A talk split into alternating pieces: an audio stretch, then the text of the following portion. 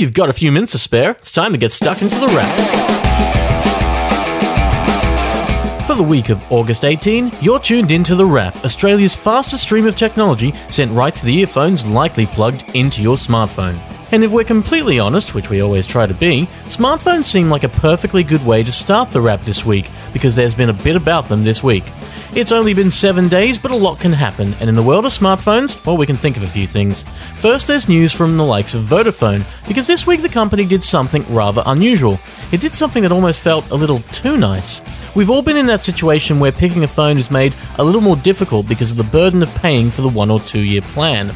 That's one of the frustrating things about buying a phone in this country, and probably plenty of others too. It goes like this: you want the latest phone, but to get it you have to commit to a spend over the next year or two, because the repayment on that new phone only goes down in price if you commit to the big phone plans, which means spending more money monthly and being locked in for the next year or two. Trying to escape could result in a penalty, and so you stick with it, knowing full well that next year when the new phone comes out that you want to upgrade to, you're kind of stuck unless you pay that penalty. This week, Vodafone kind of did customers a favour, and it's actually a little bit refreshing. While its plans haven't changed dramatically, Vodafone will no longer lock you into a specific plan if you're buying it with a phone, allowing you to go month to month on its red plans, but offering you twelve, twenty-four, and thirty-six month repayment plans on the phones. The penalty is gone, and so you can just pay your way out if you want, meaning there are not only less barriers to get that new phone, but things are a little easier to understand. You buy the phone over time, and you buy the plan going month to month if you want. That's a super refreshing change for what seems like something that hasn't changed in, well, ever. And we're not even Vodafone subscribers. Honestly, we just hope this whole thing makes other telcos wake up and offer something a little bit more refreshing and friendlier to customers. We get that telcos tend to subsidize the cost of a new phone by hooking you into a plan, but in an age where phones rarely last the full length of a contract, allowing a customer to plod along month to month and pay out the phone they have at the time, well, it actually makes a lot more sense. It could even save you some cash. And while we're on the subject of saving, if you are doing that, there's a very real chance you're considering a new phone. It's just the way we are, people, and Australia sees more new phones than a lot of other places in the world. One such phone on its way to our shores is from a brand you might recall if your first phone had buttons: Nokia. Yep, there's a name you probably haven't heard in a while, and it's back, with the company showing off something a little more impressive than a phone that makes calls and plays Snake. It's called the Nokia eight, and it's a metal mobile with a finish a little like a mirror and an emphasis on capturing your life. And it will do this with three thirteen megapixel cameras, one on the front, and the other two made up of a black and white sensor and also a colour sensor on the back.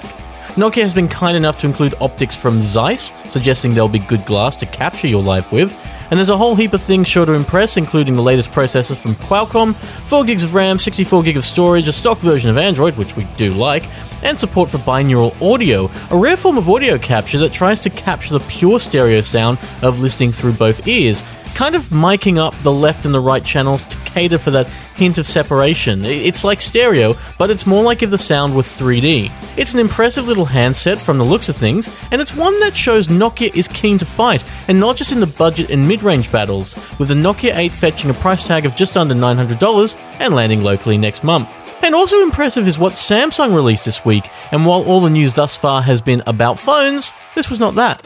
Instead, the company that makes the Galaxy S eight released something even smaller, and probably more durable, though it will work with an Android phone, so we're not getting off that whole phone topic. We're talking about a small hard drive, or not technically a hard drive, it's actually a small solid-state drive, because unlike your regular backup hard drive, there are no moving parts here. Called the T five, it's Samsung's latest in a line of lightweight and fast backup drives reliant on similar stuff to what you find in a memory card, and this year it's faster than ever, sporting speeds close to five hundred forty megabytes per second, meaning you can copy a one gigabyte file in less than two seconds. This cool little drive also has the benefit of being tiny, with a size not far off a box of Sultanas and a similar weight too. Don't expect schoolyard Sultana pricing though, with the T five starting at one hundred ninety-nine dollars for two hundred fifty gig and steadily increasing as you find a five hundred gig one terabyte and a two terabyte option. And finally, we're sticking with the theme of options for this one, because if you have a computer or are looking for one, you have a ton of options. Desktop, laptop, tablet, you name it, because like with phones,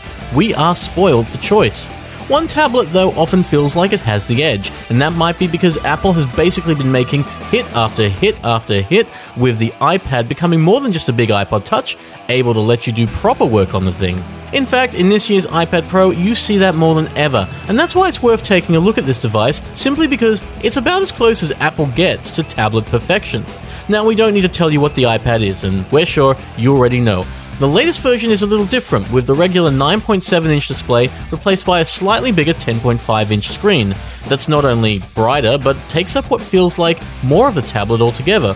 This extra screen real estate has also allowed Apple's popular smart keyboard cover to get a nice new trick: bigger keys. And these bigger keys provide better spacing, so much that the whole thing actually ends up feeling more like a real laptop, except smaller and thinner and lighter, and all those characteristics you expect out of a laptop that has emerged from a rip in time and arrived from the future.